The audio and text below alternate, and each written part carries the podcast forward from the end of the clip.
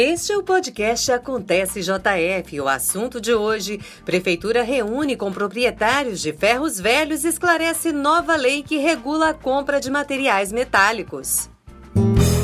Podcast Prefeitura de Juiz de Fora. Última sexta-feira, dia 15 de julho, a Prefeitura de Juiz de Fora reuniu com os proprietários de depósito de materiais metálicos, comerciantes de recicláveis, ferros velhos ou sucatas, para orientar sobre as novas regras já em vigor, que exigem registro de origem dos materiais adquiridos em cobre e o cadastro de fornecedores.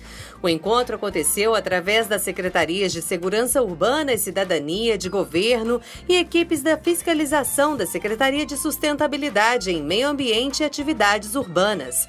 Para a secretária da SESUC, Letícia Paiva Delgado, a nova lei é uma ferramenta inovadora que amplia o número de elementos para coibir crimes relacionados ao furto de materiais metálicos. É muito importante nós falarmos que essa lei, né, que é a Lei 14.391 de 2022, ela traz para a gente uma inovação né, na nossa legislação a partir do momento em que ela traz a obrigatoriedade de que essas empresas que comprem material, de material em cobre tenham esse registro da origem dos fios, peças e placas adquiridas.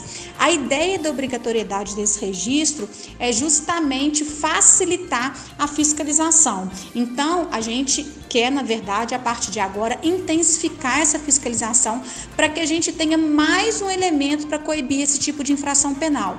Ou seja, a gente tem várias ações, porque esses furtos eles são recorrentes, mas além de atuar né, em relação àquele que tem furtado, o mote também é ter mecanismos para que a gente atue junto aos eventuais receptadores. Quem são os receptadores? São aquelas pessoas que, sabendo da origem ilícita, compram esses materiais e, consequentemente, abastecem, fomentam toda essa roda de criminalidade e prejuízo que a gente tem visto na nossa cidade.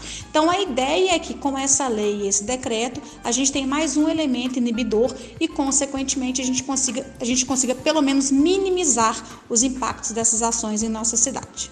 Segundo a secretária, esses crimes trazem consequências imensuráveis para a administração pública e toda a cidade. A gente sabe, né, e eu acho que vem sendo bem noticiado na cidade hoje fora, como que esses furtos de materiais metálicos, especialmente de cobre, vem afetando a continuidade dos serviços públicos em nossa cidade. Então nós tivemos grandes prejuízos para a administração pública direta e indireta, não só prejuízos financeiros, como também de continuidade da prestação de serviço, como fornecimento de água, como fornecimento de luz, enfim. Então, nós chamamos esses comerciantes para estarem conosco na prefeitura, para que a gente explicasse como que vai ser a fiscalização, né, da, das regras contidas nessa lei e como que há uma intenção de ter uma união de esforços, não só da prefeitura, através da guarda municipal e dos órgãos de fiscalização, como também das próprias forças de segurança para coibir esse tipo de ilícito. Quem não se enquadrar à lei pode sofrer advertência por escrito da autoridade competente num primeiro momento. Em caso de reincidência, o infrator terá que pagar multa de R$ 1.500.